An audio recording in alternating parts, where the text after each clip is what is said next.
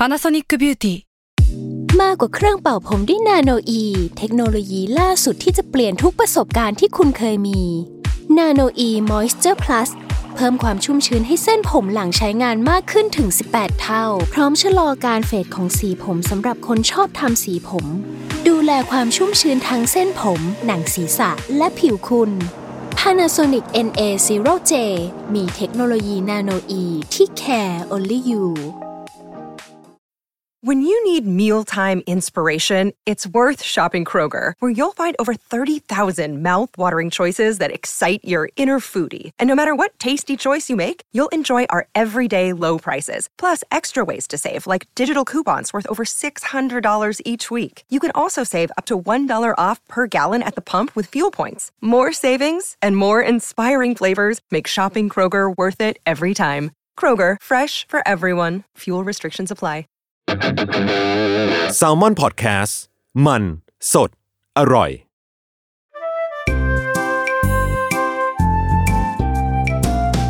ป้ายยาพอดแคสต์กับรุ่งฤดี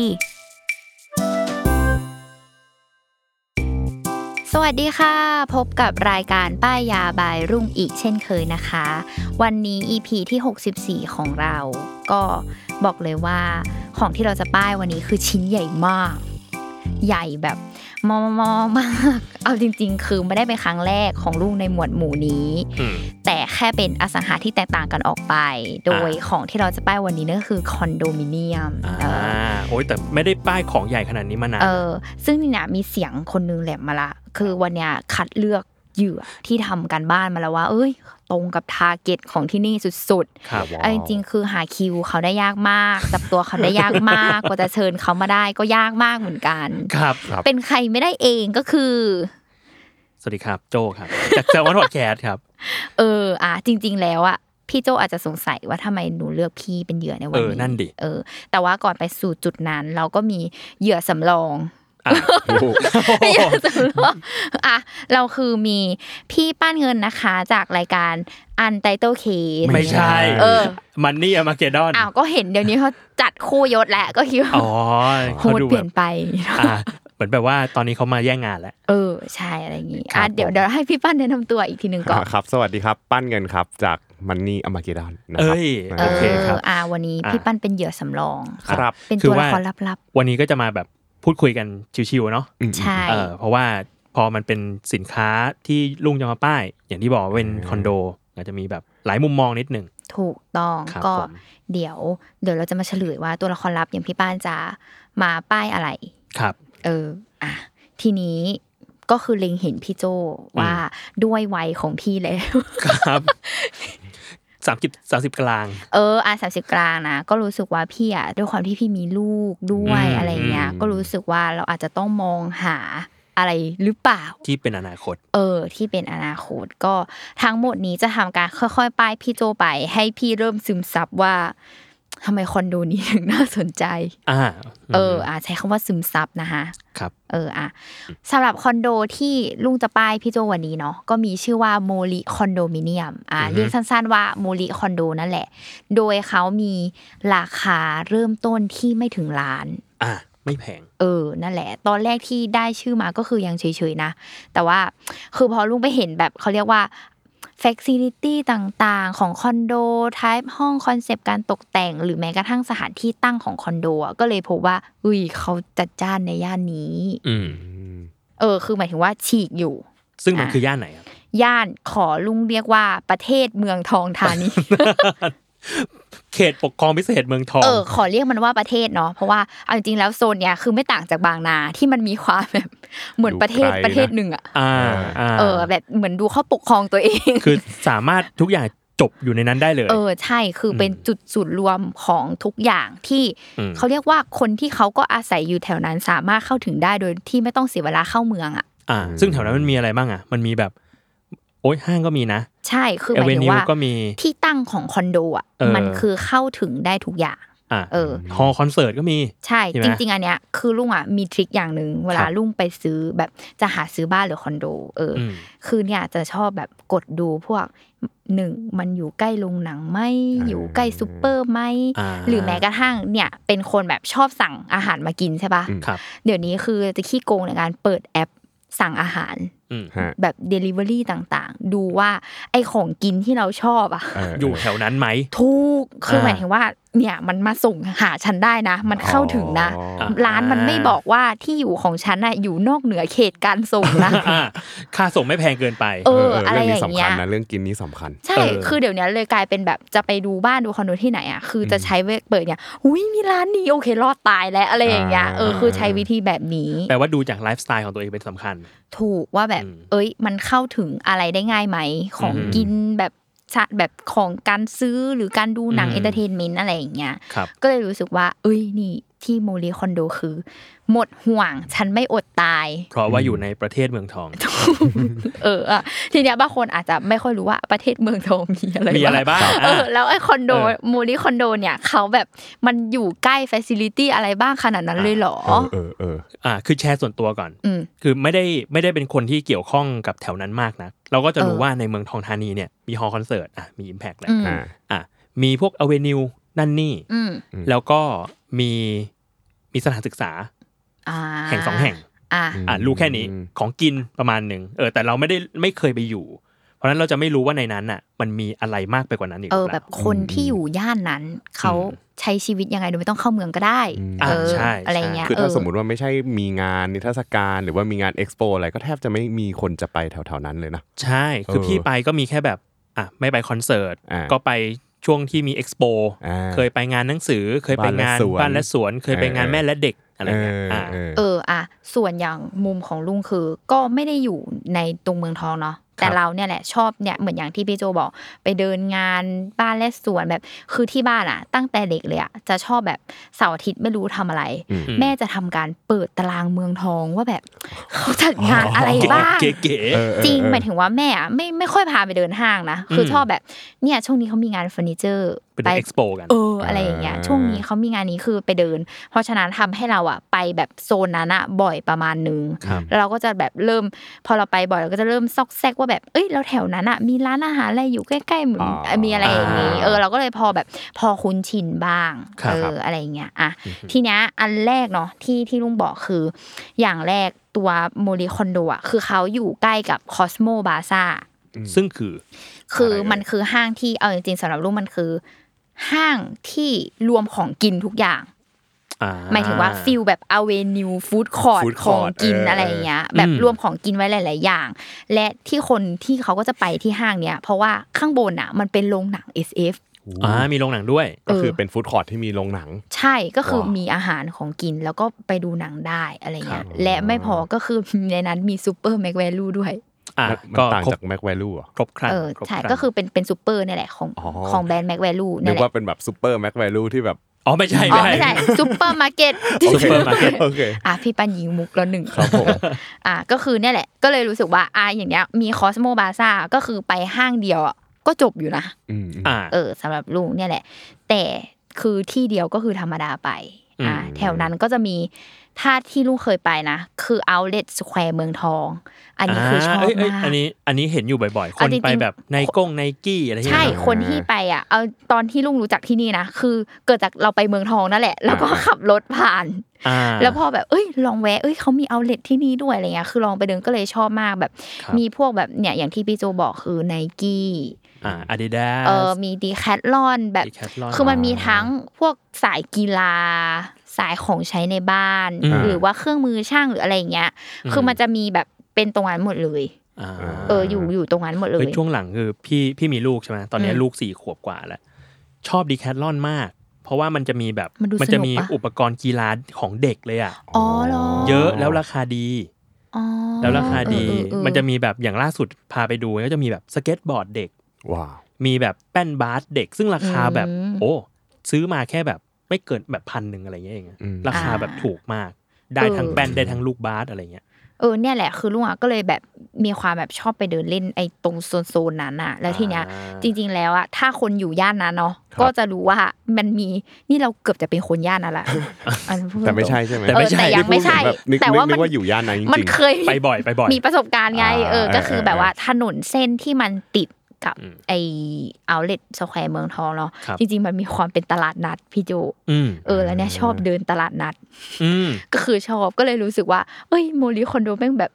มีจุดให้แบบเดินเยอะอะอ่าอ่าเออคือไม่เหงาอะไม่เบื่อด้วย เออ มีอยากไปเดินอะไรก็มีอะไรอย่างเงี้ยอืมรวมถึงจริง ๆ แล้วมันมีซูเปอร์อีกที่หนึ่งคือมีป่ะใช่ มันคือเยเขาอะมากเขาเลยนะเขาเรียกตรง Beehive มันอ่าตรงนั้นอะจะเป็นท็อปซูเปอร์มาร์เก็ตอืมอืม เออ ก็คืออันนั้นอะคือที่จอดรถแบบเยอะมากอ่าเออ คือคนมาซูเปอร์โดยเฉพาะเลยะไรซึ่งคือเงี้ยทั้งหมดเนี้มันอยู่ในเมืองทองหมดเลย เพราะฉะนั้นมันแบบอยู่มัในเป็นประโซเทศนนั้นอ่าถูกต้องเออประเทศจริง ประเทศเมืองทองจริงประเทศจริงเออเลยเลยเรียกมันว่าประเทศอะไรเงี้ยเอออืมและที่เนี้ยที่รู้สึกว่ามันจัดจ้านไม่พอ เพราะว่าที่เรียกประเทศที่บอกเนี่ยแหละ เพราะว่าพอโควิดมันเริ่มแบบ จางๆไปใช่ไหม คือพวกคอนเสิร์ตอะไรเงี้ยมันแบบกลับมา ไม่ว่างเว้นกันเลยอ๋อช่วงเอนี้อเออรู้กสึรุกงเทพเมืองคอนเสิร์ต ใช่ ใช่ แต่ว่ามันคืออะไรไลฟ์อินนนนนททบุบุรีรีไม่ใช่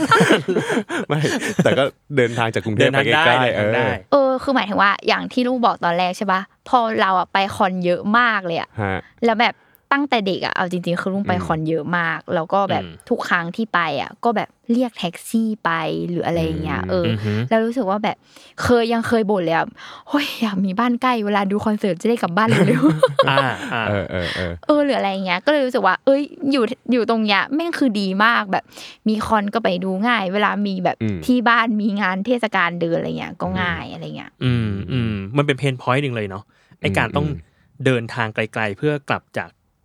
คอนเสิร์ตเพื่อกลับใช่จากมหรสพอะไรก็มันว่าคือไปสงครามพี่โจอืมอืมอืมมันคือการแก่งแย่งรถกันมคืออย่างเอ้ยที่ที่น้องน้องลุงบอกว่าว่าพอโควิดเริ่มผ่อนคลายนโยบายต่างๆ เริ่มผ่อนคลายคนเริ่มออกมาใช้ชีวิตกันมากขึ้นอย่างเงี้ยนอกจากคอนเสิร์ตก็มีพวกงานเอ็กซ์โปอะไรต่างๆ เพิ่มขึ้นด้วยนะอะคือใช่ปริมาณการจัดงานนิทรรศการหรือเหมือนว่ามันถี่เอ็กซ์โปมากเลยขึ้นเออมันถี่มากขึ้นอย่าง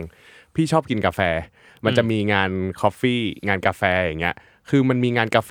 บ่อยมาก แต่ว่าเป็นคนละงานกันนะมันก็ไปจัดแบบ Challenger Hall อะไรอย่างงี้ใช่ไหมเออใช่ใช่แล้วแต่ว่ามันเป็นเจ้าไหนจัดใหญ่เล็กแค่ไหนอะไรเงี้ยแต่มันจะมีบ่อยมากอ่าเออก็เลยงงว่าเอ๊ะปีหนึ่งมันต้องมีงานกาแฟกี่รอบอะเออแต่มันก็มีเรื่อยๆใช่ไหมันมีเรื่อยๆเหมือนกันอ่าอ่าแล้วเห็นอีกหน่อยมันมันก็มีรถไฟฟ้าเข้าไปอีกนี่ใช่ไหมใช่คืออนาคตอะอืมอืมคือก็รู้สึกว่าอนาคตทุกคนอะคืออาจจะ ไปเขาเรียกอะไรเดินทางจากตรงเนี้ยอืมจากในเมืองอะเข้าไปตรงเนี้ยคือได้ง่ายขึ้นอือะมไรอย่างเงี้ยอืมคือพูดมาทั้งหมดอะพี่ยังรู้สึกว่า เออด้วยความที่ทำเลมันมันครบครันประมาณหนึ่งคืออยู่แค่ที่เนี่ยมันก็มีหลาย ๆ อย่างให้ทำและมีแบบใกล้ใกล้พวกสันทนาการต่างเออๆใกล้อาหารการกินซุปเปอร์มาร์เก็ตเออซูเปอร์มาร์เก็ตเออมีคือแบบซูเปอร์คือรอดแล้วอะสำหรับลุงเออมีอะไรเนี่ยตลาดนัดมีตลาดนัดอีกเอาเลท มี outlet มี outlet เอออะไรเงี้ยก็ครบประมาณหนึ่งแล้วอีกอีกหน่อยมันมันมีรถไฟฟ้าเนี่ย เราก็ไม่ได้ต้องห่วงว่าเราจะขาดการคอนเน็กกับข้างนอกใช่อ่าประเทศเราจะไม่โดดเดี่ยวนะคะ จะไม่โดดเดียวจะไม่โดเอดอเดีเอยวอเอออ่าแต่ทีนี้มันมีอีกหนึ่งความใฝ่ฝันพี่โจครับครับคือเห็นว่าพี่โจมีลูกที่กำลังจะเขาเรียกว่าก็ต้อง เติบโตไปอะเข้าโรงโรงเรียน ตอนนี้อนุบาลสองแล้วเออใช่คือเนี่ยมันคือความใฝ่ฝันของลุงอย่างหนึ่งอ่าฮะซึ่งเคยบอกพ่อแม่ตอนนั้นเราไม่ได้รับการซื้อหรอ เออ มันคือนโยบายที่เขาไม่ซื้อเรา คือเราอยากมีคอนโดใกล้โรงเรียน อ่าอ่าคืออันเนี้ย อันนี้ต้องบอกว่าเป็นคนเรียนโรงเรียนในเมืองครับอืมสีลมอืมรถติดมากโหโคตรติดโหต้องตื่นตีห้าทุกวันอะตีสี่อืม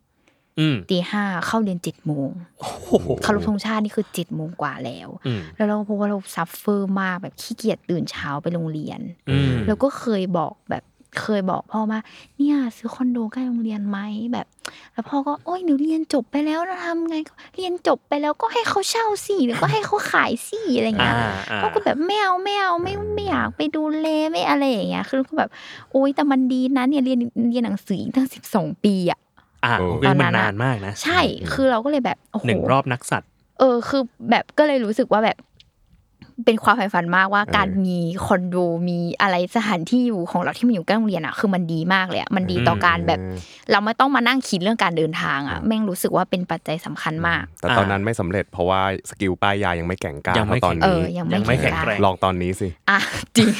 อันนี้จริงจริงเออทีเนี้ยก็เลยรู้สึกว่า เอออย่างไออันเนี้ยสามารถสานฝันฮะ ให้ลูกพี่ให้ได้ได้ใช่เอ้ยแต่ว่าแต่ว่าคิดอยู่เหมือเหมือนนกัเอานเพจพอยตัวเองไปบอกคนอื่นอีกทีหนึ่งอะแต่คิดอยู่เหมือนกันคือพี่อะตอนที่เรียนเรียนสมัยเรียนมหาลัยอะอืมก็คืออยู่หอออืมอยู่หออยู่คอนโดนี่แหละ แล้วเราก็รู้สึกว่า เออชีวิตมันชีวิตมันสะดวกสบายแต่ตอนนั้นคืออยู่ไกล ตอนนั้นคือเรียนในนู่นเลยลังสิตอะไรเงี้ยแล้วมันการที่ต้องไปเช่าอยู่ครับมันสะดวกสบายกว่า ทั้งในเรื่องการแบบตื่นมาเรียนอืมทั้งในเรื่องของการ เดินทางฮะที่มันจะไม่ต้องแบบเยอะมาก แล้วเราเองก็รู้สึกว่าเรามี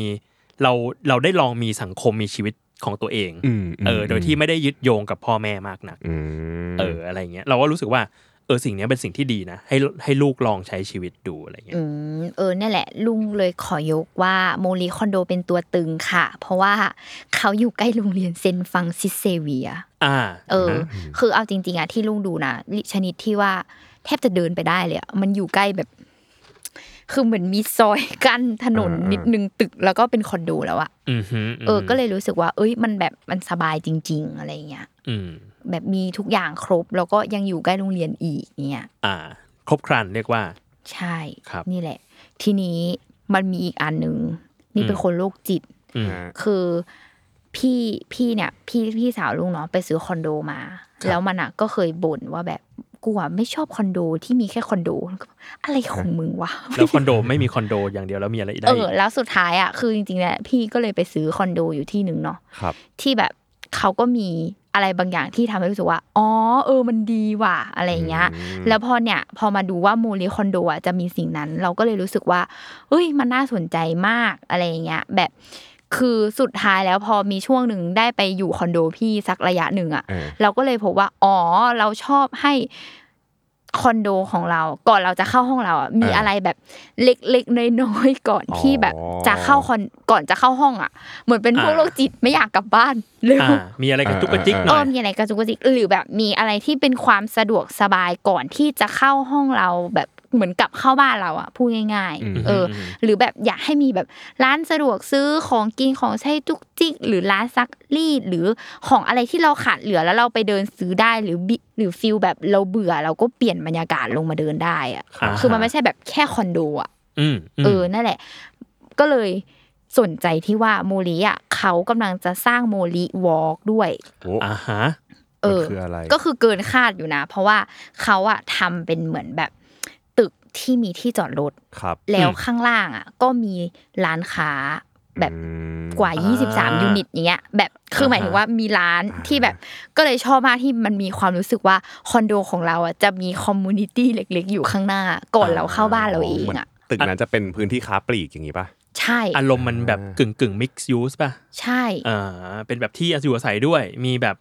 ร้านรวงด้วยใช่ที่จอดรถด้วย นั่นแหละก็เลยรู้สึกว่าอะสมมติอะสมมติฟิลแบบมีร้านอาหารมาเปิดเงี้ยเราสามารถแบบชวนเพื่อนมาตี้แบบชิวๆอะเหมือนมาเหมือนตี้หน้าบ้านเราอะเออแล้วเราก็แบบ อ่าฮะเราก็เดินเราแล้วก็ก็เดินแค่กลลับงเข้ามาบ้านเลยเอออะไรอย่างเงี้ยเนี่ยคือชอบอะไรแบบนี้มาก ๆ แบบแล้วก็เนี่ยไม่ต้องเดินทางให้มันยุ่งยากอะไรเงี้ยครับแบบครับเอ้ยเจอกันไหนเออเจอหน้าคอนโดกว่าอะไรเงี้ยอ่าเออคือมันก็ง่ายอะไรเงี้ยอืมอืมนี่แหละก็เลยง่ายชเราอบนะมากง่ายเพื่อนไหมไม่รู้ง่ายไม่รู้ง่ายเราเฮ้ยแต่ถ้าแต่แต่ถ้าสมมติว่ามันเป็นแบบมันเป็นเพื่อนเพื่อนๆที่อยู่ที่นั่นครับ เออ เรียกว่าแบบเราเราเรียนใกล้ๆกันเรียนอยู่ที่เดียวกันเออเออ เรียนอยู่แถวนี้ก็เป็นไปได้ก็เป็นไปได้น่าจะสะดวกเออเออใช่ คือมันแบบเนี่ยแหละ ทีนี้ อะทั้งหมดคือเราพูดแต่รอบๆอืมครับรอบๆทั้งหมดใช่ไหมเราไม่พูดถึงข้างในคอนโดก็ไม่ได้ เพราะว่าที่ลุงบอกว่า เอ้ย มันน่าสนใจแบบมีความต่างจากที่อื่นอะไรเงี้ย อย่างแรกเลยถ้าทุกคนแบบ search นะมูลีคอนโดทุกคนจะเห็นเลยว่า เขาตกแต่งไม่เหมือนที่อื่นอ่าฮะเออ สไตล์นะคะ ก็คือเป็นมินิมอลอืมอะ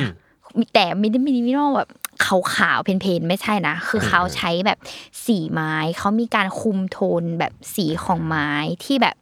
อะพูดง่ายๆ คือกลิ่นอายญี่ปุ่นแหละ แบบความญี่ปุ่น เออ feel แบบมูจิมูมูจิจิเอออ่อะแนวที่คนนิยมแต่งบ้านนะครับ Google search ดูกุ๊กห้องงานเลยบ้านที่รักนี่ทุกคนแต่งบ้านกันแนวนี้นะเอาจริงอ่า เป็นแบบว่า clean ดู clean นะดูคลีนคลีนเอิร์ธเออโทนลายไม้ๆใช่ก็คือแบบ เอออมเหมือนญี่ปุ่นอยู่อะครับเออนั่นแหละอะส่วน type ของที่นี่เนาะ type ห้องเขามีทั้งหมด7 type เยอะมากก็คือ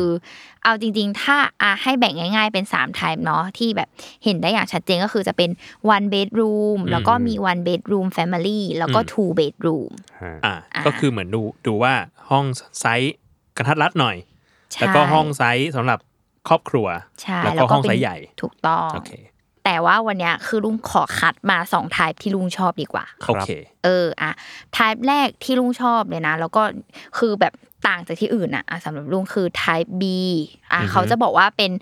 one bedroom family ครับอะอ่าฮะซึ่งขนาดพื้นที่ของเขานะประมาณ 37-38 ตารางเมตรเนี่ยแหละอืมเอออก็ก็กลางๆนะกลางๆเอออยู่เวลกลางๆอะครับทีทีเนี้ยคือลุงอะ จะบอกว่าทำไมลุงถึงชอบอันนี้ เพราะว่าคือเป็นคนที่ถ้าจะซื้อคอนโดแล้วอะจะชอบทุกอย่างที่แยกกันอย่างเป็นสัดส่วนอืมคือแบบห้องนอนห้องครัวจุดที่กินข้าวหรือห้องนั่งเล่นอ่าคือหมายว่าควรให้มันมีความเป็นสัดส่วน ไม่ใช่แบบพื้นที่แบบรวมกันหมด แล้วแบบไม่มีอะไรกั้นแบบอืมเออมันให้ดู partition หน่อยใช่อะให้มันมี partition เลยอะซึ่งแบบ e type ของห้อง type B เนี่ยคือเป็นแบบนั้นอืมเออซึ่งอะสมมติพี่โจแบบเปิดประตูเข้ามาแบบเลยเราจะเล่าเป็นแบบแปลนเขาเรียกอะไรเหมือนแบบรูทเดินคร่าวๆรูทเออเดินแบบรูทอะเดินอะสมมติพี่โจเปิดประตูเข้ามาใช่ปะปกติคอนโดทั่วไปชอบแบบเจอห้องครัวขวามืออมอะไรเงี้ยอ่านได้ก่อนแต่อันเนี้ยคือเปิดมาเรายังไม่เจอห้องครัวอืมเออเจอโต๊ะกินข้าวอ่าที่แบบ ที่ไม่ได้กินข้าวสองคนน่ะพี่โจอ่าเป็นแบบสำหรับครอบครัว คือนั่งได้สี่คนอืมอะไรเงี้ยเอออะแล้วทีเนี้ยคือลึกสุดข้างในห้องอะ ก็จะเป็นแบบโซนเขาเรียกว่าเหมือนห้องนั่งเล่นครับอะไรเงี้ยแล้วเนี่ยที่ลุงชอบคือห้องนอนอะฝั่งหนึ่งเขาจะเป็นแบบประตูห้องนอนเนาะอืมซึ่งห้องนอนอะ ที่เขาใช้คำว่า one bedroom family อะเพราะว่ามันสามารถวางเตียงได้สองเตียง อ๋อเหรอมเอออ๋อคือหมายว่าเราก็จะแบบห้องนอนห้องหนึงมีหนึ่งเตียงใช่ไหมใช่ใช่อืมแต่นี่ของเขาก็คือสองเตียงอืมแปลว่าพ่อแม่ลูกก็คือนอนได้เลยห้องนี้ อะครบถ้าจบ ถ้าถ้าพี่จินตนาการนะ มันอาจจะใช้ได้สองอย่าง มันอาจจะสมมุติว่าเราคนที่เข้าไปซื้อเนี่ย หรือเช่าเนี่ยเป็นครอบครัวอืมก็อาจจะเรียกว่าพ่อแม่นอนเตียงหนึ่งตัวเตียงใหญ่ ลูกนอนเตียงเล็กใช่อะแบบก็นั้นได้เลยหรือจะเป็นแบบสมมุติว่าเราเป็นเด็กมหาลัยครับมาเช่า เราก็อาจจะ อะนอนกันสามคนอ่าแชร์กับเพื่อนแชร์กับเพื่อนเอออันนี้น่าสนใจก็เป็นไปได้ก็เป็นไปได้ เออใช่ก็คือถือว่าหมายถึงว่าห้องนี้อยู่ได้ถึงสามคนอืมแบบอืมแบบมีที่นอนครบทุกคนอะอ่าใช่เออไม่ใช่ที่แบบไม่ไม่ต้องไม่ต้องปูนอนพื้นกันหรืองคเพื่อนไปนอนโซนอนโซฟาฟาหนึ่งหนึ่งคนเอออะไรแบบนั้นเนี่ยแหละก็คือเป็น one bedroom family เนาะครับเออทีเนี้ยอะความที่เป็นสัดส่วนที่ลุงชอบก็คืออะอีกด้านหนึ่งของห้องเนาะเขาก็คือเป็นแบบประตูเปิดแยกไปเลยอ๋อ ก็คือเป็นห้องครัวอืมเท่ากับว่าห้องครัวของเขาอะจะอยู่แบบติดกับระเบียงของห้อง แล้วก็อยู่ห่างจากห้องนอนด้วยถูกอันนี้ดี ใช่ partition แบบนี้ดี แล้วก็อืมเนี่ยคือชอบเพราะว่าเป็นคนที่แบบชอบทำกับข้าวครับอ่าแล้วไม่ชอบให้ห้องครัวอยู่ติดกับหน้าประตูอ่า คือการมีห้องครัวอยู่ติดระเบียง เวลาครับเราทำกับข้าวอะคือเราแบบเปิดไปเลยใช่หรืออ่าหรือทำอาหารหรือแอบกินหมูกระทะหรืออะไรอย่างเงี้ยเออคือหมายถึงว่าเออเออเราก็จะระบายกลิ่นออกไปทางแบบระเบียงของห้องได้อะอืมเออ คืออันเนี้ยเลยเป็นจุดที่ชอบมากของห้องครัวที่นี่อืมเออของนไทยนี้นี่อันนี้ลืมคิดเลยเพใช่ราะไหมแบบเพราะแบบบางที่อย่างเงี้ยเอาห้องครัวไว้ข้างหน้าส่วนใหญ่อ่า หลาย ๆ ที่ที่เห็นนะ ตามแผนอืมคอนโดอืมต่างๆ จะเอาห้องครัวไว้ข้างหน้าบ้างอย่างเงี้ยอืมแต่ว่ามันไม่มีรูระบายอากาศหรือว่าไม่มีช่องคือเขาก็จะต่อท่อขึ้นไปแหละอ่าเออแต่ว่าอันเนี้ยมันสะดวกกว่าตรงที่เปิดปุ๊บก็ปล่อยอืมควันไปได้เลยกลิ่นไม่อยู่ในห้องอืมคือพี่รู้สึกว่าอย่างเงี้ยไม่ติดมันดูเป็นแบบมันดูเป็นสัดเป็นส่วนดีฮะเออจะเข้ามาจะกินข้าวก็อยู่ตรงนี้อืมจะทำครัวก็มีห้องแยกไปเลย จะนอนก็มีห้องแยกไปเลย ใช่ ไม่ได้เป็นดีฟีลแบบเปิดมาเจอ เพื่อนทำครัวอยู่อ่าหรืออะไรอย่างเงี้ย เอออ่ามัมันคือแบบ แบบแยกกันเป็นสัดส่วนอะเอออาแล้วพอติดกับห้องครัวเนี่ยก็เป็นแบบเป็นโซนของห้องน้ำคือก็เลยรู้สึกว่าเออเราชอบไทยห้องนี้มาก เพราะว่าทุกอย่างมันแยกกันเป็นสัดส่วนอย่างชัดเจนจริงอืๆมันไม่รู้สึกว่าถ้าคนนี้ทำอะไรอยู่แล้วอีกคนนึงมันจะเกะกะอืมอ่าเข้าใจออมันเป็นฟีลลิ่งเข้าใจนั้นอะไรอย่างเงี้ยอืม นี่แหละก็เลย เออไทยมีคือแบบดีมากอะไรอย่างงี้แต่เป็นนี่นี่พูดมาตั้งเยอะเนี่ย จริง ๆ พอมาดูไซส์ห้องจริง ๆ เมื่อกี้น้องลุงบอกว่าเท่าไหร่นะสามสิบเจ็ดใช่ไหมโอ้ไม่น่าเชื่อนะว่า37ว่าเขาจะแบ่งได้เยอะพื้นที่ขนาได้นี้ใช่ใช่เออใช่เพราะเรารู้สึกว่าถ้าเท่าเท่าเท่าเท่าที่เคยเห็นมันคือเป็นแบบห้องนอน partition ใช่ ซึ่งพอห้องนอน partition ปุ๊บบางทีแล้วมันไม่ได้แบบ มันไม่ได้ดูเป็นสัตว์เป็นส่วนส่วนตัวขนาดนั้นฮะเออแล้วแล้วเราเองอะก็จะรู้สึกว่าพอ เปิดประตูห้องห้องเข้ามาอย่างเงี้ยอืมมันก็ไม่รู้ว่าเฮ้ยแล้วครบมันจะมีแบบเพื่อนเรานอนอยู่หรือเปล่า มีคนนอนอยู่หรือเปล่าใช่ใช่มีอะไรเงี้ยเออแต่อันนี้มันคือไม่ต้องห่วงแล้วอืม เข้ามาปุ๊บเป็นสัตว์เป็นส่วน ใช่ใช่นี่แหละก็เลยเป็นทายที่อาขอคัดเลือกมาแล้วว่า เอ้ยไทยมีน่าสนใจมากอันนี้ดีเออนั่นแหละ แล้วก็ส่วนทายต่อมานะคะอืมที่ลุงชอบก็คือไทยดีอืมไทยดีอันเนี้ยเป็นวันเบดรูมครับอันนี้คือส่วนตัวครับคือตอนอยู่หออะคนพบว่าชอบอยู่คนเดียวอืมเออ คือตอนนั้นอะในหอตอนนั้นอยู่หอในอืมแล้วเขาก็เออเออเออบังคับให้อยู่สองคน อ่าอ๋อ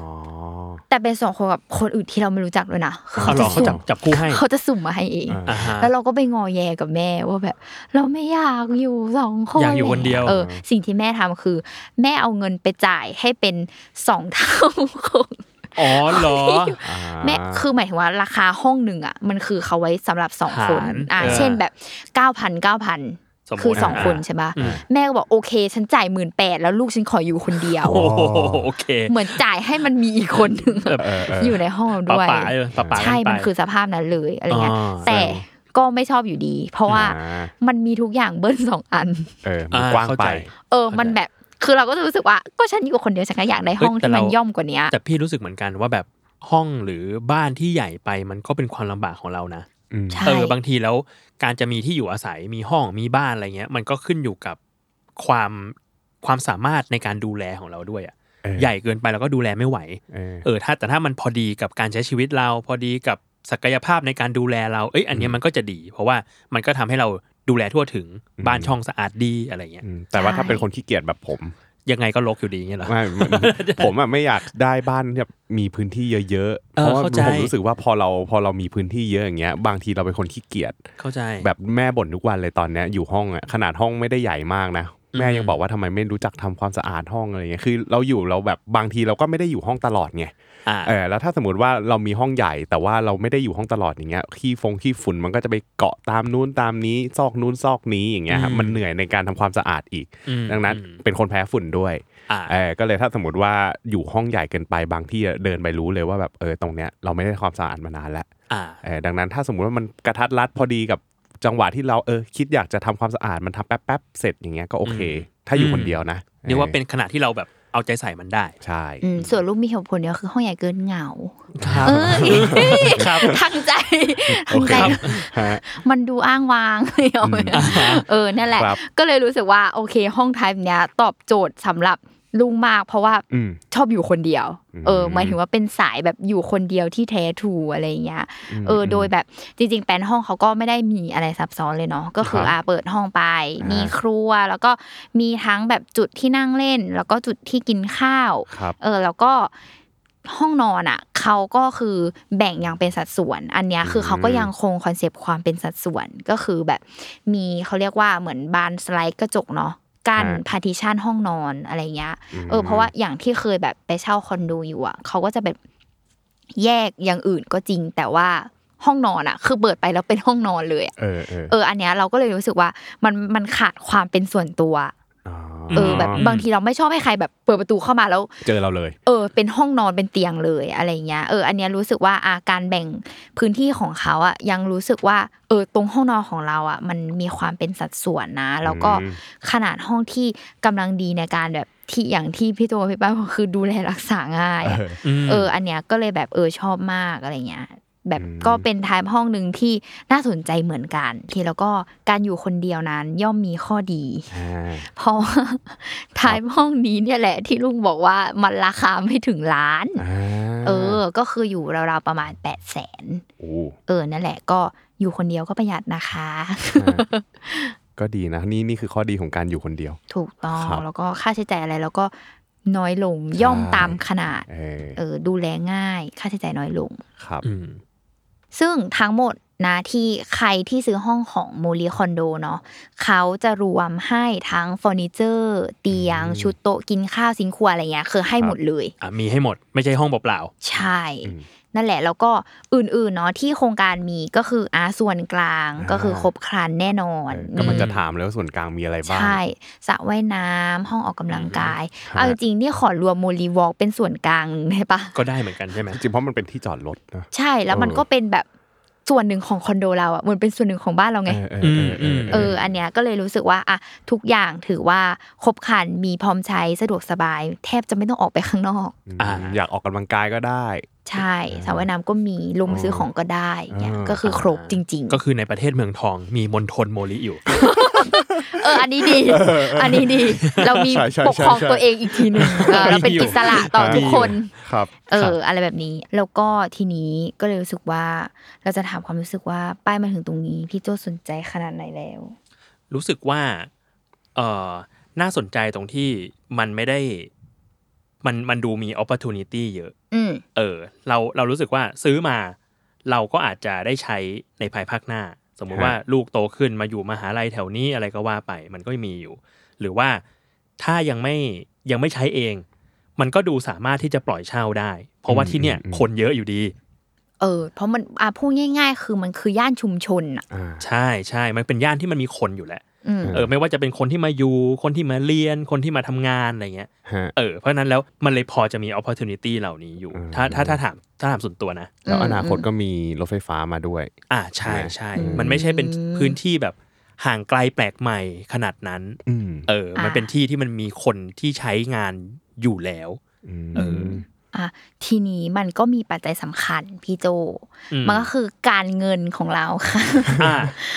ครับผมครับผม มันก็ก็คือเราจะลงทุนอะไรก็ตาม เราก็ต้อง คิดดูเรื่องความคุ้มค่าต่างๆ นานาอ่าอ่าอ่าก็เลยนำไปสู่ที่มาของพี่ป้านที่เป็นตัวละครลับวันนี้ของลุงนั่นไงนั่นไงว่านั่นแหละก็เลยจะมา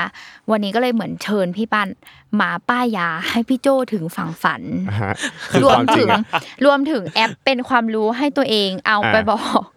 เอาไปเออบอกพ่อแม่อีกทีนึงครับว่า เราอาจจะมีข้อมูลมากขึ้นไงแต่ก่อนเราบอกเขาแค่ว่า เออซื้อไปมันก็คุ้มอะไรอย่างงี้ใช่ไหมอืมเออ อันนี้เราก็เลยเชิญพี่ป้านมาให้อ่าถึงฟังฝันมากขึ้นว่าเออการลงทุนซื้อคอนโดมันยากหรือเปล่า แล้วมีอะไรอืมซับซ้อนหรือเปล่าอะไรเงี้ยเออคืออันเนี้ยจริงๆอยากถามปั้นเหมือนกันครับเพราะว่าเรา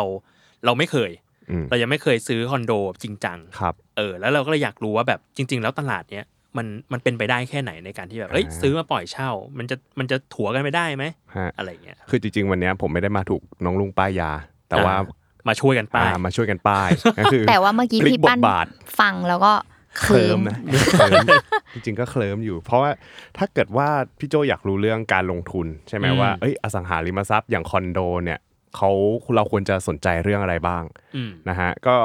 เวลาเราลงทุนเนาะเราต้องรู้ก่อนว่ามันมีเรื่องความเสี่ยงกับเรื่องของโอกาสหรือว่าผลตอบแทนอะตรงนี้คือไม่ว่าจะสินทรัพย์ไหนก็ตามอะมันมาพร้อมความเสี่ยงเสมอ ถ้าเราจะลอันงนี้ก็ทุต้อนงไปเวทกันว่าอย่างนั้นใช่ ดังนั้นเราต้องรู้ครับว่าคอนโดหรือว่าอสังหาริมทรัพย์ที่เรากำลังจะลงทุนเนี่ยมีความเสี่ยงอะไรบ้าง แล้วเขาจะให้ผลตอบแทนเรายังไงครับนะครับซึ่งสำหรับคอนโดเนี่ยโดยทั่วไปแล้วอะมันจะมีผลตอบแทนนักลงทุนนะครับเขาจะหวังผลตอบแทนอยู่ 2 รูปแบบอืมรูปแบบแรกก็คือปล่อยเช่าเนี่ยแหละอืม ซึ่งการปล่อยเช่าเราก็จะได้ค่าเช่ามาเป็นในลักษณะของ recurring income หรือว่า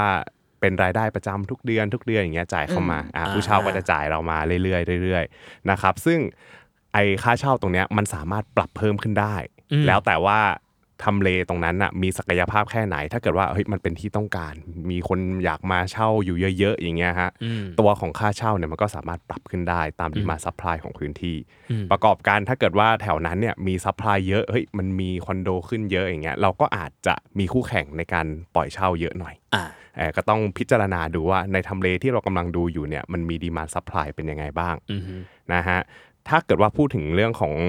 การปล่อยเช่ากันก่อน นะถ้าเกิดว่าปล่อยเช่าเนี่ยเวลาเราคำนวณอัตราผลตอบแทนเนี่ยเราก็จะต้องคือมันไม่ได้ว่าปล่อยเช่าแล้วเราจะได้ผลตอบแทนอย่างเดียวไงมันระหว่างที่เราทำคอนโดเพื่อปล่อยเช่าอย่างเงี้ยมันก็ต้องมีค่าใช้จ่ายนู่นนี่นั่นค่าผ่อนชำระอะไรอย่างเงี้ยอืมธนาคารนะฮะก็เวลาคำนวณนะครับเราก็จะคำนวณด้วยการใช้ rental yield หรือว่าอัตราผลตอบแทนจากค่าเช่าเนาะอืมเออมันก็คือให้เอาค่าเช่าตลอดทั้งปีอะลบด้วยเงินผ่อนแบงค์ทั้งปี นะฮะแล้วก็ลบด้วยค่าใช้จ่ายรวมที่เกี่ยวข้องกับการปล่อยเช่า อาจจะเป็นแบบค่าตกแต่งอ่าอืมส่วนกลางอะไรอย่างนี้ Maintenance อะไรก็ว่าไปใช่ครับผมแล้วก็เอาก้อนเนี้ยทั้งหมดเนี่ยที่เป็นค่าใช้จ่ายระหว่างปีอ่าที่เป็นรายได้หักลบค่าใช้จ่ายระหว่างปีเนี่ยหารด้วย เงินลงทุนของเราที่อะลงทุนซื้อคอนโดไปเท่าไหร่คือมันรับจะมีสูตรคำนวณแบบนี้เลยใช่ไหมใช่คะมีมีสามเราอุ๊ยสามารถหาได้ในไม่เว็บเคยเลรู้ยเลยอะจริงๆมันมีอ๋อเหรอคือมันก็จะมีวิธีการคำนวณหลายแบบ แต่วิธีการคำนวณแบบเนี้ยมันก็จะเป็นวิธีที่แบบโอเค ถ้าสมมุติว่าเรากู้แบงก์อืมอ่าเราใช้วิธีเนี้ยมันน่าจะง่ายสุด ในการมองหาว่าเฮ้ยเราอะได้ค่าเช่าต่อปีอะเป็นบวกเป็นลบเท่าไหร่ยังไงอ่าฮะอืมนะฮะครับโอเค คือถ้าสมมุติว่าเราจะซื้อโมลิคอนโด นะฮะอย่างไซส์33 ตารางเมตรอย่างเงี้ยอืม33.18ตารางเมตรนะครับห้องรูปแบบ one bedroom อย่างเงี้ยฮะราคาป้ายเขาจะอยู่ที่ 1.13 ล้านบาทอ่าอืมสมมุติว่าเราซื้อมาเนี่ยเราตกแต่งอีกนะครับเพื่อให้คือคือเวลาที่จะปล่อยเช่าอะมันไม่ได้ว่าซื้อมายังไง แล้วปล่อยเช่าได้เลยอย่างนั้นอะมันก็บางทีเราก็ต้ต้อองงมีแบบเออตกแต่งอะไรอย่างงี้เพิ่มเติมให้ห้องเราดูมีกิมมิคหรือว่าให้โม้ห้องเราหน่อยดูมีอะไรแบบ ที่มันน่าดึงดูดผู้เช่าครับนะครับสมมุติว่าง่ายๆว่าโอเค เราเขาอาจจะ fully furnish มาแล้วระดับหนึ่งอ่าฮะแล้วก็ตกแต่งเพิ่มไปอีกประมาณ 20%นะครับอืมทีนี้มันก็จะอยู่ที่ประมาณ 200,000 บาทอ่าครับประมาณ 200,000 บาทนะครับรวมทั้งหมดน่าจะอยู่ที่ 1.33 ล้านบาทอ่าอันนี้อือฮึเป็นเงินลงทุนทั้งหมดของเรานะอะอันนี้ก้อนนี้ก้อนนี้คือก้อนที่เราลงไปใช่แล้วก็ตั้งแยกเอาไว้ก่อนนะครับแล้วทีนี้ค่าเช่าแถวๆนั้นอยู่ที่เท่าไหร่นะฮะอ่าเราก็ลองไปรีเสิร์ชดูนะครับส่วนใหญ่ก็จะอยู่ที่ประมาณ 8,000 10,000 12,000อันนี้แล้วแต่รูปแบบคอนโดนะครับถ้าเป็นคอนโดใหม่ๆก็มีโอกาสว่าค่าเช่าเนี่ยจะอยู่ในระดับสูง ถ้าอยู่ทำเลดีมากๆเนี่ยมันก็จะได้ค่าเช่าที่อะสมมุติว่าผมว่าให้ไว้สัก 12,000 บาทละกันอะสมมตินะครับคูณ 12 เดือนนะฮะมันก็จะได้ค่าเช่าทั้งปีเนี่ยอยู่ที่ประมาณ 1 4 4 0 0 0 บาทนะครับอะมีค่าส่วนกลางอีกประมาณปีละ12,000 บาท ค่าส่วนกลางอันนี้เท่าไหร่นะ 39 บาท ต่อตารางเมตรต่อเดือนไหมเอออืมน่าจะครับประมาณนี้นะครับ อันเนี้ยเป็นค่าใช้จ่ายที่เราต้องจ่ายทุกเดือนทุกเดือนทุกเดือนอ่าฮะนะครับสมมุติว่าธนาคารอะถ้าราคอนโดราคาประมาณอ่าหนึ่งล้านหนึ่งแสนบาทเนี่ยก็อาจจะอยู่ที่ผ่อนคอนโดอยู่ที่ประมาณ 9,000 บาทต่อเดือน อะสมมุติว่าเป็นค่าเช่าเนี่ยก็จะเอาค่าเช่าเนี่ยทั้งปี 1 4 4 0 0 0 ตั้งนะครับแล้วก็ลบ 12,000 บาทนะครับอืมแล้วก็ลบ 18,000 บาทที่เป็นค่าผ่อนธนาคารนะครับก็จะได้ผลตอบแทนสุทธิที่เป็นตัวเงินเนี่ย24,000 บาทอ่าคือเรียกว่าอ่าตัวนี้เรียกว่าเป็นกำไรใช่หลังในค่าในใช้จ่ายในแต่ละปีอะแต่อันนี้คำนวณคร่าวๆนะอ่านี่คร่าวๆใช่อะถ้าสมมุติว่าเป็นของจริงเราอาจจะต้องไปดูว่าเฮ้ยค่าใช้จ่ายจริงๆอะเรามีเท่าไหร่แล้วเราได้ค่าเช่าเท่าไหร่อืมนะครับแล้วก็เอามาหารด้วยเงินลงทุนที่เรา คิดไว้ตอนแรก1นึ่งล้านสามแสนสามหมื่นบาทนะครับอืมก็อืมออกมาได้ rental yield ประมาณ 1.8%ถามว่าเยอะไหมก็ถือคือถ้ามันเป็นบวกก็ดี เพราะว่าการการใช้สูตรคำนวณเนี้ยครับมันเหมือนกับว่าเราใช้เงินธนาคารเนี่ยมาคิดคำนวณแล้วในในตอนที่เราหักลบไปจากค่าเช่าอ่าเออคือมันเหมือนกับว่าเราใช้เงินธนาคาร ทีนี้อืมถ้ามันออกมาเป็นบวกก็ถือว่าเป็นการลงทุนที่น่าสนใจ อ่าโอ้ยมันก็เป็นการลงทุนรูปแบบหนึ่งเหมือนกันเนาะใช่ใช่ใช่อืมคือได้อืมผลตอบแทนประมาณ 1.8%ครับผมมันนะครับคือ feel การคำนวณหาดอกเบี้ยเงินฝาก feel นี้หรือเปล่าคล้ายๆอย่างนั้นก็คือง่ายๆ คือเหมือนกับเอาผลตอบแทนทั้งหมดอะแต่เนี้ยมันเป็นผลตอบแทนจากการเช่าคอนโดสุทธิไงตั้งไว้แล้วก็หารด้วยจำนวนเงินฝากหรือว่าจำนวนเงินลงทุนของเราอืมอุ้ยอย่างนี้หนึ่งจุดแปดก็ก็ไม่แย่นะเออก็น่าสนใจนะ แล้วอย่าลืมว่าพอเราลงทุนเนี่ย เราไม่ใช่ว่าเราได้แค่เราได้แค่อันนั้นนะ เราได้แค่ 1.8%ไม่ใช่ เพราะว่าสินทรัพย์อะมันเป็นของเราอ่าแต่คือตอนแรกใช่อาจจะเป็นชื่อธนาคารก่อน แต่ว่าพอวันที่เราผ่อนหมดแล้วเนี่ยสินทรัพย์เนี่ยอ่าจะกลายมาเป็นมันจะโอนของเรามาเป็นของเรา ใช่แล้วสินทรัพย์เนี่ยคอนโดตัวเนี้ยก็อาจจะมี value appreciate ก็คือราคาที่เพิ่มขึ้นเรื่อยๆเรื่อยๆตาม facility อะไรก็ตาม คือในอนาคตมันอาจจะเป็นอย่างอื่นได้ สมมติว่าเป็นชื่อเราแล้วเราอาจจะปล่อยเช่าต่อก็แล้วแต่ครับหรือเราจะไปขายก็แล้วแต่เหมือนกัน ใช่ อีกเรื่องหนึ่งที่นักลงทุนชอบ แล้วก็อยากได้เวลาที่จะลงทุนคอนโดเนี่ยก็คือเรื่องของส่วนต่างราคาเนี่ยแหละครับคือถ้าคอนโดที่เราซื้อเนี่ยมันอยู่ในทำเลที่มีศักยภาพ แล้วก็เป็นที่ต้องการของ real demand real demand ก็คืออ่ากลุ่มคนที่อยากจะซื้อเพื่ออยู่อาศัยจริง ๆ อย่างเงี้ยครับนักลงทุนก็จะรู้สึกว่าเฮ้ยตรงเนี้ยมันน่าสนใจ เพราะว่า real demand เยอะนะครับมีคนอยากจะมาซื้อนะครับเพื่ออยู่ต่อหรือว่ามาซื้อเพื่อทำซื้อเพื่อแบบอะ ที่ทำงานอยู่ใกล้ๆอยู่ในเมืองทองเพราะมันตั้งอยู่นอกกลางเมืองอะไรอย่างนี้นะครับอืมทีนี้เนี่ยเราก็ถ้าสมมติว่าเราดูแล้วเรารู้สึกว่าเฮ้ยตรงเนี้ยที่ดินมันมีศักยภาพครับ value เนี่ยมูลค่าของมันก็จะสูงขึ้นไปเรื่อยๆ ตามอนาคตว่ามี facility มาลง มีรถไฟฟ้ามาลงอ่ามีโรงเรียนมีช็อปนู่นนี่นั่นมาเปิด ยิ่งยิ่งมีอะไรมาลงเยอะเท่าไหร่เนี่ยมันก็มีดีมานอืมอาจจะมีดีมานเพิ่มสูงขึ้นในอนาคตอ่า เราก็เลยจะเห็นข่าวเวลาที่แบบว่า รถไฟฟ้าจะไปเปิดเส้นใหม่ที่นี่ที่นั่น ใช่ มันก็จะมีความคึกคักเหล่าเนี้ยเข้าไป ใช่ เราก็ต้องประเมินดูนะครับว่าสุดท้ายคอนโดที่เราอยากลงทุนหรือว่าคอนโดที่เรากำลังมองอยู่อะมันมีศักยภาพไหมในอนาคตเออแล้วมันจะมีศักยภาพจากอะไรบ้างเอออันเนี้ยอันเนี้ยอันเนี้ยต้องตีโจทย์ให้ออก และคิดว่ามันน่าจะเพิ่มได้อีกประมาณเท่าไหร่นะครับคืออ่า ในสมัยก่อนอะถ้าเกิดว่าคนที่ซื้อคอนโดส่วนใหญ่เขาจะชอบซื้อคอนโดที่ติดทางด่วน ใกล้ทางด่วนอ่าหรือไม่ก็ใกล้รถไฟฟ้า ติดรถไฟฟ้าเออเมื่อก่อนได้ยินบ่อยใช่แต่ว่าเอ้ยคอนโดแห่งใหม่ ใกล้ทางด่วนเนี้ยเยอะครับอืมคือตรงนี้เนี่ยมันก็ถือว่ามีมีโอกาสสูงเหมือนกันเพราะว่าอย่างที่บอกว่าโมลิก็จะมีรถไฟฟ้ามาใกล้อ่าตรงๆใช่เมือไหมงทองมันจะมีสถานีแบบจิ้มเข้าไปใกล้ๆ Impact เลยใช่แล้วก็อยู่ใกล้ทางด่วนอีกอืมอย่างเงี้ย นะฮะซึ่งอันเนี้ยมันเป็นแค่ฝั่งผลตอบแทนนะครับอ่าฝั่งฝั่งอีกฝั่งหนึ่งก็คือเรื่องของความเสี่ยงไม่พูดไม่ได้อ่านะครับความเสี่ยงเวลาที่เราจะลงทุนคอนโดเนี่ยหลัก ๆ เลยมันคือเรื่องสภาพคล่องครับครับคือตลาดคอนโดมันไม่ได้ซื้อง่ายขายคล่องเหมือนสินทรัพย์อื่นๆเอออืมมันไม่ได้เหมือนกับหุ้นไม่ได้เหมือนกองทุนที่เราสามารถขายได้ตามที่เราอยากจะขาย คือของมันใหญ่แหละเออของมันใหญ่ก็ต้องมีการดูว่าเฮ้ย demand supply เวลา ในตลาดเป็นยังไง ถ้าเกิดว่า demand supply ของคอนโดที่เราสนใจเนี่ยมันมีสูงอืมหมายถึงว่าอะถ้า demand สูงอย่างเงี้ยครับมันก็มีโอกาสว่าเราจะสามารถปล่อยได้ง่ายอืมนะครับแต่ว่าถ้าไม่มี demand เลยตรงเนี้ยอาจจะเป็นความเสี่ยงหนึ่งที่นักลงทุนต้องประเมินให้ออกว่า มันมันมันมี demand มารองรับเพียงพอไหมอืมหรือในขณะเดียวกันถ้าเกิดว่า demand สูง แต่ว่า supply แถวนั้นนะครับก็สูงเหมือนกัน ตรงเนี้ยก็อะมีความเสี่ยงว่าเราอาจจะมีคู่แข่งที่เป็นลักษณะของสินค้าคู่แข่งเนี่ยหรือว่าคนที่ต้องการขายคอนโดอื่นๆเนี่ยเข้ามาแข่งอยู่เหมือนกันพูดง่ายๆคือสมมุติว่าคนเยอะใช่ คอนโดก็เยอะไปด้วยเออก็แปลว่ามีคนที่เตรียมจะปล่อยคอนโดเหมือนเราเนี่ยแหละใช่ใช่ใช่เขาก็รออยู่เหมือนกันเออแต่ว่าคอนโดเนี่ยมันมีข้อดีอย่างหนึ่งตรงครับที่ว่าถ้าเทียบกับกลุ่มอสังหาริมทรัพย์เหมือนกันแล้วอะครับอ่าคอนโดทาวน์เฮาส์บ้านเดี่ยวอะไรอย่างเงี้ยคอนโดเนี่ยดูจะเป็นสินทรัพย์ที่เป็นอสังหาริมทรัพย์ที่มีสภาพคล่องสูงที่สุดอือฮึอ่าคืออย่างน้อยมันซื้อง่ายขายคล่องกว่าพวกทาวน์เฮาส์บ้านเดี่ยวอะไรอย่างนี้อ่านะอันนั้นมันฮะดูลงหลักปักฐานมากกว่าเนาะใช่ใช่ใช่แล้วก็ อีกเรื่องหนึ่งก็คือเรื่องของอย่างที่อยากจะเสริมก็คือเรื่อง demand ครับไอ้ demand เนี่ยจริง ๆ มันมีมันมีหลายหลายแบบนะฮะแบบแรกคือคนที่อยากจะอยู่เองนะครับอืมอย่างที่สองก็คืออาจจะเป็นแบบผู้ปกครองของเด็กนักเรียนที่อยู่อะแถวนั้น หรือว่านักศึกษาแถวนั้นครับเอออันเนี้ยถือว่าเป็นดีมานที่ค่อนข้างดี เพราะว่ามันมีความเสี่ยงน้อยเหมือนกันที่ผู้เช่าจะเบี้ยวค่าเช่า เพราะว่าอ่าฮะสมมติลองคิดดูว่าสมมติว่าพี่โจอ๋ออะเก็ตแล้วสมมติว่าพี่โจอะมีลูกอะ อ่า แล้วพี่โจให้ลูกเรียนมหาลัยแล้วให้ให้ลูกเช่าคอนโดอยู่ พี่โจจะเบี้ยวค่าเช่าของผู้เช่าไหมโหก็ไม่นะ เพราะไม่งั้นก็คือลูกกูเนี่ย ไม่มีที่อยู่ เออ เพราะว่าตอนลุงแบบเช่าคอนโดที่หออะฮะอยู่หออะก็คือเออเป็นคอนโดเหมือนกันใช่ก็ต้องแบบทุกเดือนก็ต้องโอนเงินให้ใช่ให้เขาแล้วเออะคือนักศึกษาหรือว่านักเรียนอะ ไม่ใช่คนหารายได้มาจ่ายค่าเช่าเองอืม เอออแต่ว่าจะเป็นส่วนใหญ่จะเป็นผู้ปกครองที่เป็นคนจ่ายค่าเช่าและเขาอะมีแนวโน้มว่าเขาจะไม่อยากเบี้ยวค่าเช่า เพราะเขาก็อยากให้ลูกอยู่ดีสบายดีอะไรอย่างนี้อ่าอ่าฮะประมาณนี้อืครับผมอ๋อมันมันมันจะไม่ได้สามารถไปคิดได้ว่าอืมเอ้ย นักศึกษาอาจจะยังแบบหารายได้ไม่ได้ แปลว่าเราจะมีความเสี่ยงสูงหรือเปล่ามันก็ไม่ใช่อ่าเพราะจริง ๆ แล้วส่วนมากแล้วคนที่มาจ่ายค่าเช่าคอนโดให้มักจะเป็นผู้ปกครองใช่อ่า ครับผมแล้วก็คือความเสี่ยงอื่นๆ มันก็จะเป็นเรื่องที่มันจะมากระทบเรื่องสภาพคล่องนี่แหละ ไม่ว่าจะสภาพเศรษฐกิจสภาพแวดล้อมด้านสังคมอะไรเงี้ยเขาก็ต้องพิจารณาดูว่าสิ่งเหล่านี้มันจะมากระทบกับ demand supply ของคอนโดยังไงบ้างอืมครับผมนะครับอืมก็ถ้าเกิดว่าใครอยากรู้ว่าเฮ้ยแถวนั้นสภาพเป็นไงก็ต้องลองขับรถไปลองลองดูก่อนอืว่ามันมีอะไรบ้างมันถูกใจเราไหม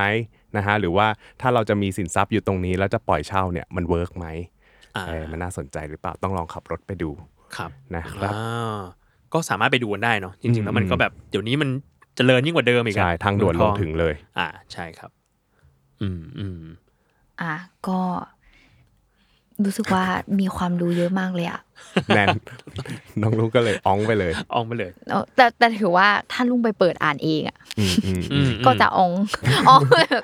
หมายถึงว่าเพิ่งรู้ว่ามันมีสูตรคำนวณแบบอันนี้มีด้วยมีอะมันมี เออ แต่รู้สึกเหมือนกันคือเราเราเองอะ อย่างหนึ่งที่ไม่ได้กล้าลงทุนอะไรขนาดนั้นอะเพราะเราเราไม่ได้เข้าใจมันขนาดนั้นอืมเราไม่แน่ใจว่าเราต้องเวทอะไร คิดแบบไหนเออะไรอเงี้ยแต่ว่าลุงก็น่าจะเป็นแบบนั้น แต่ว่าตัวสูตรเนี้ยของของป้านอะ คิดว่าช่วยได้เยอะมาก ว่าเออแล้วเราต้องคำนวณอะไรเพื่อให้ออกมาว่าสิ่งเนี้ยมันคือการลงทุนที่ให้ผลตอบแทนกับเราใช่มากแค่ไหน เออเหมือนแบบ อย่างน้อยก็ช่วยให้เห็นแบบภาพรวมว่าอ๋อตอบแทนที่เราจะได้ประมาณนี้เออและก็อืมอะไรเป็นความเสี่ยงบ้างอืมแบบเพื่อให้เรามานั่งวิเคราะห์ว่าอ๋อโอเคคอนโดเป็นยังไงอ๋อคอนโดของอย่างแบบคอนโดของเราคือมีอะไรบ้างรอบอืมๆและตัวคอนโดเองมีอะไรบ้างที่จะดึงดูดให้ทุกคนอะเข้ามาสนใจแล้วก็แบบลงทุนกับที่นี่อืมครับอืมอืมอืมเออแต่ว่าอย่างที่ปั้นแนะนำเนาะ ลองไปดูเองใช่ว่าเป็นยังไง ความคึกคักของที่นั่นเป็นยังไงเออคือการขึ้นชื่อว่าการลงทุนอะถ้าสมมติว่าเราต้องการจะซื้อโมลิเพื่อการลงทุนนะเนาะเราก็ควรจะต้องศึกษา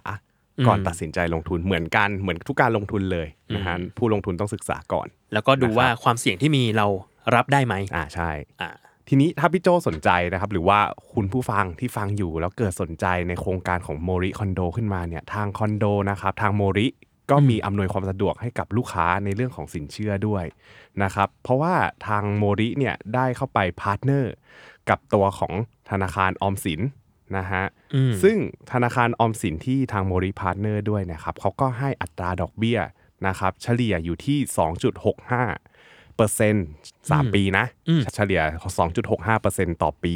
ซึ่งก็อย่างที่บอกว่าดอกเบี้ยเฉลี่ย 2.65เปอร์เซ็นต์ต่อปีเนี่ยฮะมันก็อาจจะเป็นปีแรกเนี่ยเขาจะ fix ไว้ว่าจะเป็น rate 1.95เปอร์เซ็นต์หรือว่า 2.2เปอร์เซ็นต์ก็แล้วแต่ว่าลูกค้าจะทำประกันชีวิตหรือเปล่า แล้วปีที่ 2 ปีที่3อะก็จะปล่อยดอกเบี้ย MRR ลอยตัวนะครับแต่ทีนี้เนี่ยก็เฉลี่ย 3 ปีอะมันก็จะตกอยู่ที่ 2.65%ต่อปี นะครับก็ถ้าเกิดว่าใครที่อยากให้ทางโมลิช่วยอำนวยความสะดวกให้ ก็สามารถติดต่อกับทางโครงการได้โดยตรงเลยอืมนะครับ ก็ถือว่าครบครัน ครบครันพาพี่โจไปถึงฝั่งฝันไม่เคยถึงความฝันเดี๋ยวต้องลองไปดูแหละช่วงนี้ช่วงนี้เกี่ยวข้องกับแถวนั้นบ่อย มีไปแบบไปตรวจที่ส่งที่สิทธิ์อ่านันักศึกษาอ๋อเออแถวนั้นมันก็จะมีแบบม